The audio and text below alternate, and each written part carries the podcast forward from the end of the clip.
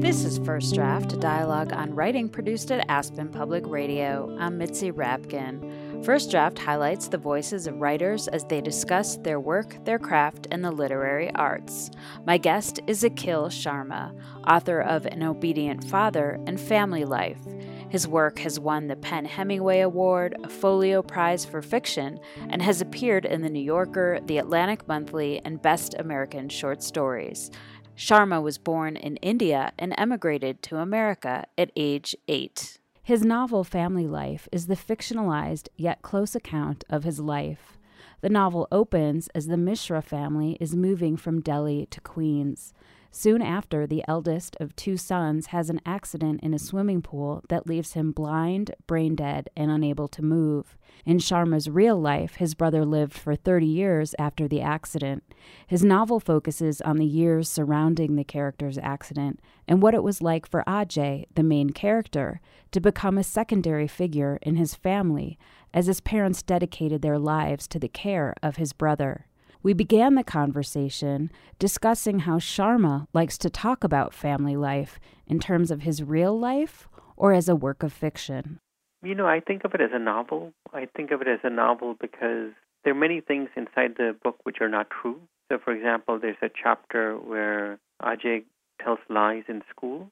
In my own life, what occurred was I told everybody at school that I didn't have a brother. And this was because I felt that either I wouldn't be able to explain how terrible it was uh, that my brother was gone, or that they would not understand. And the fact that I felt ashamed of that. And putting into the book the lie of omission or of erasing my brother would not have been as dramatic as telling as him telling lies about how great his brother had been. And so in these sort of ways, in many of these ways, the book is different from my own life. Some of the events are not the same, though they have very close correlates. So that's one way that the novel is different from my own life. Another is, way is that it doesn't attempt to mimic the full horror of what it was like to be in that house. Instead, it focuses on certain emotions and carries them through. So that was another, a second thing that was going on for me. When I think of the book, I think of it as a novel because it, it, you know, whenever we write a character, it's not us, you know, and it's uh, we're making all these selections and we're excluding all of the we're excluding so many things that it cannot be us, and so it's almost it's always a character. I imagine that even when you're writing nonfiction, it feels that way. It feels sort of false. You know, I prefer to talk about it as a novel, but almost always out of vanity. I I would like to have acknowledged all the art that went into the into this seeming simplicity. You know, my first book was about uh, a 58-year-old child molester uh, in India who worked for the Delhi Municipal Education Department, and people kept wanting to talk about it as my as somehow being derived from my own life, and to, and of course, you know, things are derived from our own life. It's it's just sort of that's how unsophisticated readers talk about things, and you have to meet them where they at at the point that they're at, and so you uh, when you need to clarify, you clarify. Sometimes you have to say, yes, that was for my own life. So these sort of things you just you just do. I prefer to have it uh, considered a novel. In family life, which is told in first person from Ajay's point of view, you created such an intimacy. You have enmeshed the reader into Ajay's life and his feelings, and it's so close to him but it's not claustrophobic. And I'm wondering technically how you set out to achieve this, what your goals were, and if you thought about this a lot when you were writing. Mm, that intimacy, that sense of uh, creating a voice that is true and that we're resonating with, that's the thing that I that I always seek. And the reason that that intimacy is generate is you generate it by finding uh, a voice that allows the reader to resonate. So what you do is you write sentences which are almost immediately legible, and then what is being said inside these sentences feels both true, like this is you know this this is how human beings behave, and we have a reaction to it. So that's one thing. The other thing is making sure that the reader never loses engagement with the character, even when the character is doing heinous things, repulsive things. which Ajay does not do, but in my first book, uh, the character does heinous things. And so keeping the reader very, very close to the story. Again, that requires various different techniques. One of the things I noticed when I read it on the first page, I'm just going to read a few of the first sentences. It says, My father has a glum nature. He retired three years ago and he doesn't talk much. Left to himself, he can remain silent for days. When this happens, he begins brooding. He begins thinking strange thoughts. Recently, he told me that I was selfish, that I had always been selfish, that when I was a baby, I would start to cry as soon as he turned on the TV. I am 40 and he is 72. When I first read this, I thought, wow, this, this writer took a lot of attention to the order of these sentences. He could have maybe started with, I am 40 and my father is 72. So I'm just curious about how much for you as a writer in your process sentence order and the painstaking attention you take to that? Because I'm focused on generating emotion, as soon as you have two people inside a sentence, you have sort of the potential of drama. So, with this, the opening sentence, my father has a glum nature, there is the narrator, and then there's the father. And so that automatically creates the possibility of drama and then the idea of one person observing or commenting on the other creates emotion that is, you know, my father has a glum nature that's potentially compassionate, you know, because glum itself is such an odd word. And so I was I was very aware of these things and then he retired three years ago and he doesn't talk much. Left to himself, he can remain silent for days. You know, then you begin to tell a story about somebody else I was just very aware of of this character's how he is always offering compassion to others, that he's always aware of others, that he's always that he's willing to tell other people's stories. The thing that I noticed, you know, I was reading. You, you had asked me to pick a passage that uh, that I'm pleased with, or that took a lot of time. One of the things that I was, uh, and so for me, I, I picked the opening, and one of the things that I was struck with was the sort of the weird moments of physical description that are a bit detached from the tone of the action. So the voice is very quiet and is very simple, and the actions that these characters are doing are strange and absurd. You know, the the narrator tickling his father, and then the description is also sort of a little bit detached. You know, uh, my you know, so get away. He squeaked as he fell back and tried to wriggle away. Stop being a joker. I'm not kidding. My father is, is a sort of golden color. His Skin hangs loosely from beneath his chin. His long, thin earlobes, the way some old people have. And in that that physical description, which is a, a bit detached from the movement, from the motion that is occurring in the event, I find uh, sort of an unstated sadness and unstated uh, separation from from the event that the narrator is doing certain things which are funny and active, but the way he is observing things, the way he's commenting on them, are a little bit detached.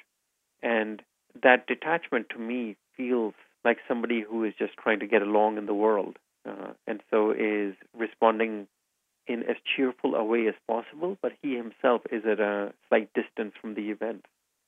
So all of these things I was aware of, and but it did take sort of working at it you know, just sort of who is this person that I'm talking about?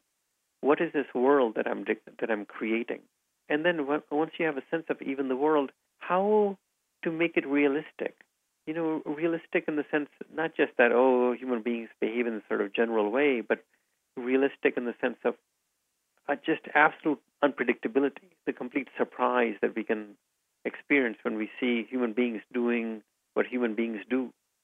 You're listening to First Draft, a dialogue on writing produced at Aspen Public Radio. I'm Mitzi Rapkin. My guest is Akhil Sharma, author of Family Life.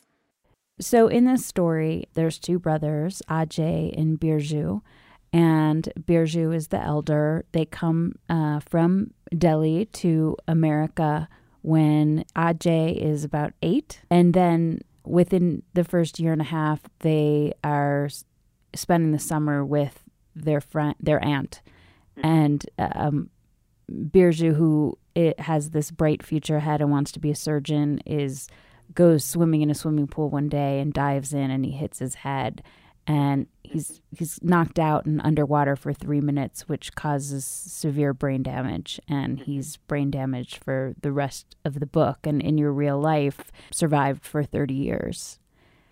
Exactly. The story is really told through Ajay's point of view, and it's really him dealing. Most of the book is him dealing with the aftermath of this accident and his relationship with his family and the world and himself.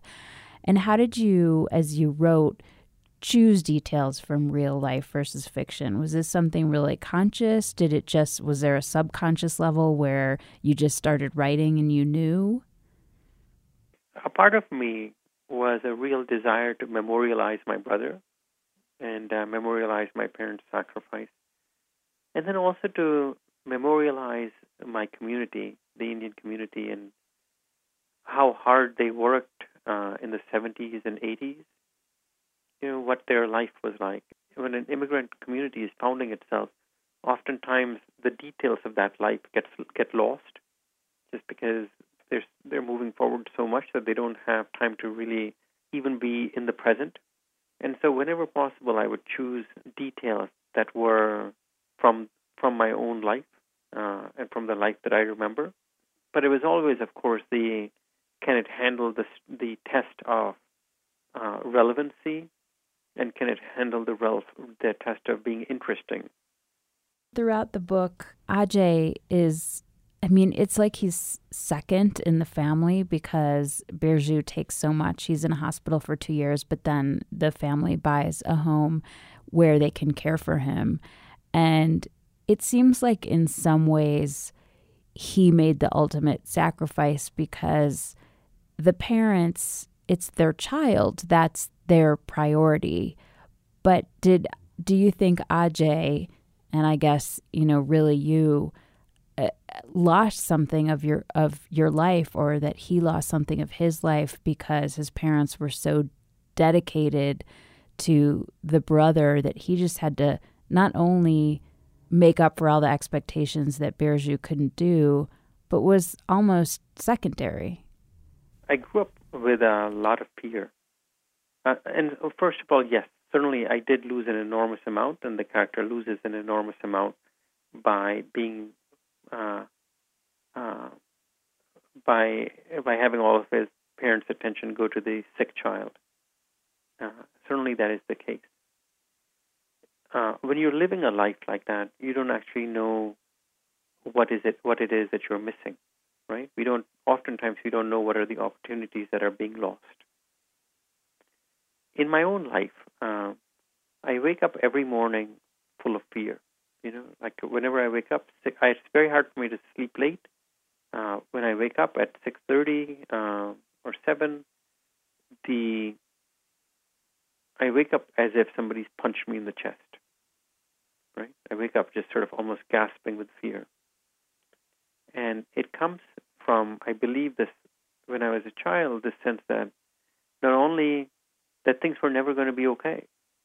Uh, it comes from that, and it comes from the, you know, my parents were very angry, uh, and they were often very angry at me, which is understandable just because, you know, if, if you're unhappy all the time, you're angry.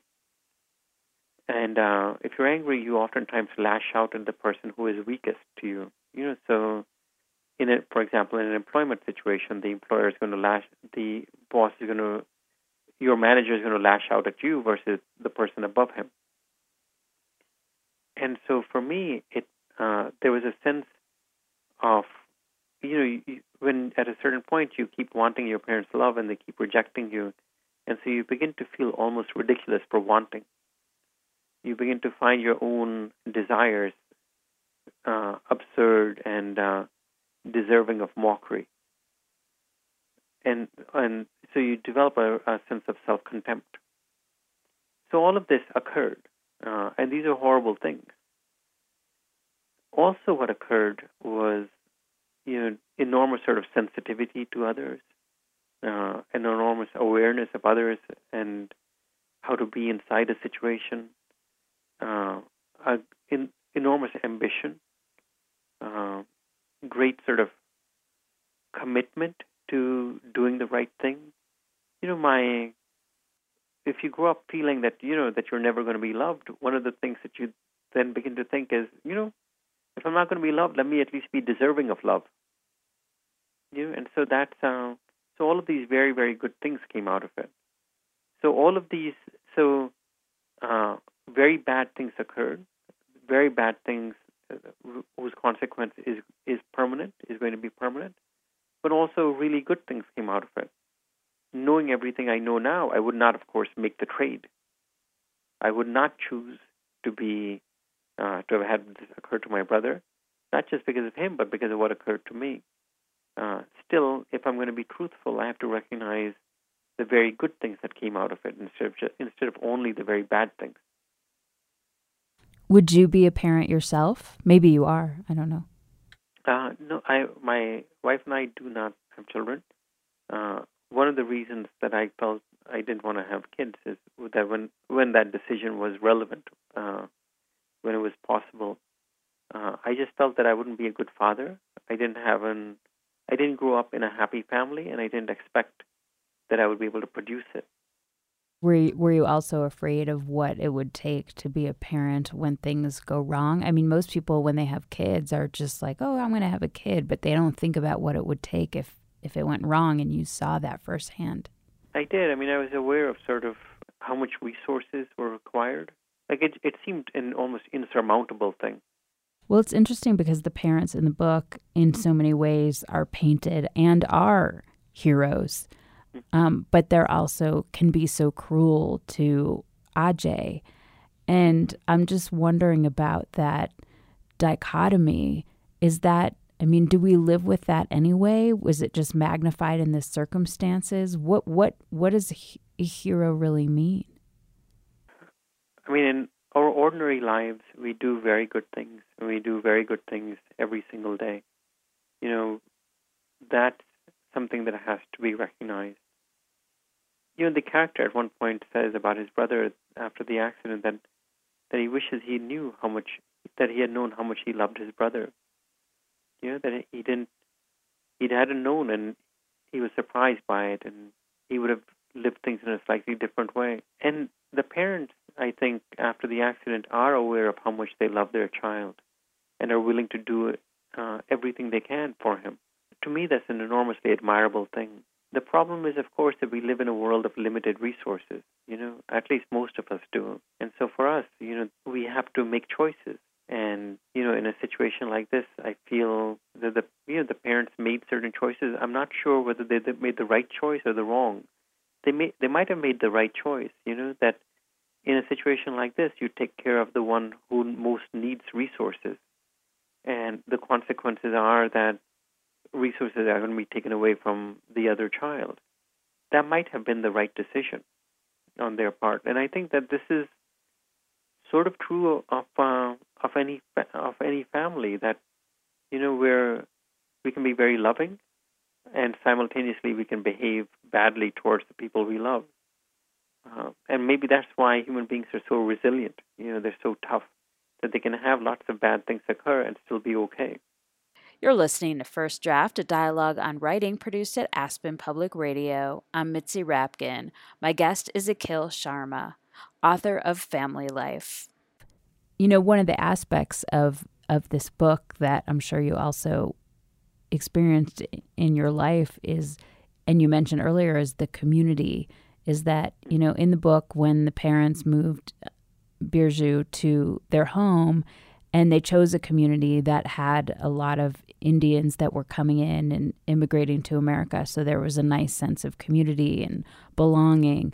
But it seemed like the community was so completely based on conditional love, where if you're a success and you have intelligent children who are going to Ivy League colleges, people want to have you over for dinner. But mm-hmm. if the dad is revealed to be an alcoholic, they don't want to associate with you again. And that it seemed like that swayed back and forth depending which was the most recent circumstance. You know, in depicting this, I'm sure there was truth in that. How do you make peace with a community like that? this love is not it's not the love of uh, you know family. It's like a work environment almost, like how in a work you know friendships that occur at work are probably not genuine friendships. You know, they're based on proximity, they're based on convenience. It's inappropriate it for for the family it would be inappropriate to expect the community to uh, to love them, you know, to understand them and to love them. Uh, the community values them for certain things, and the you know even the mother is is attempting to manage that love, is trying to ma- manipulate that love by saying, you know, he's in a coma instead of that he's brain damaged, because she's aware of what the fam what the community might want. I I it just felt to me that this is that this was okay behavior. You know that they're not these are not people who love you. These are there there are some of these people who are very good and they when they that to the extent that they're willing to value the very good things inside you, uh, inside the family, then that's a, that shows something wonderful about the community. To the extent that uh, they get frightened and turn away from the things that are that they view as disrespectful, that also is okay. You know that that's uh, that it was never more than that. It was never it was never intimacy. It was always sort of admiration and respect. Well, I know we talked about this, but can you read a short passage from something you wrote? It could have been hard to write or tricky or just something that you um, felt like you succeeded at. So, for me, the opening of the book, if, if that's okay, I would read that to you. Yeah. My father has a glum nature. He retired three years ago and he doesn't talk much.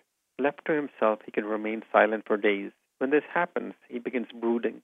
He begins thinking strange thoughts. Recently, he told me that I was selfish, that I had always been selfish, that when I was a baby, I would start to cry as soon as he turned on the TV. I am 40 and he is 72. When he said this, I began tickling him.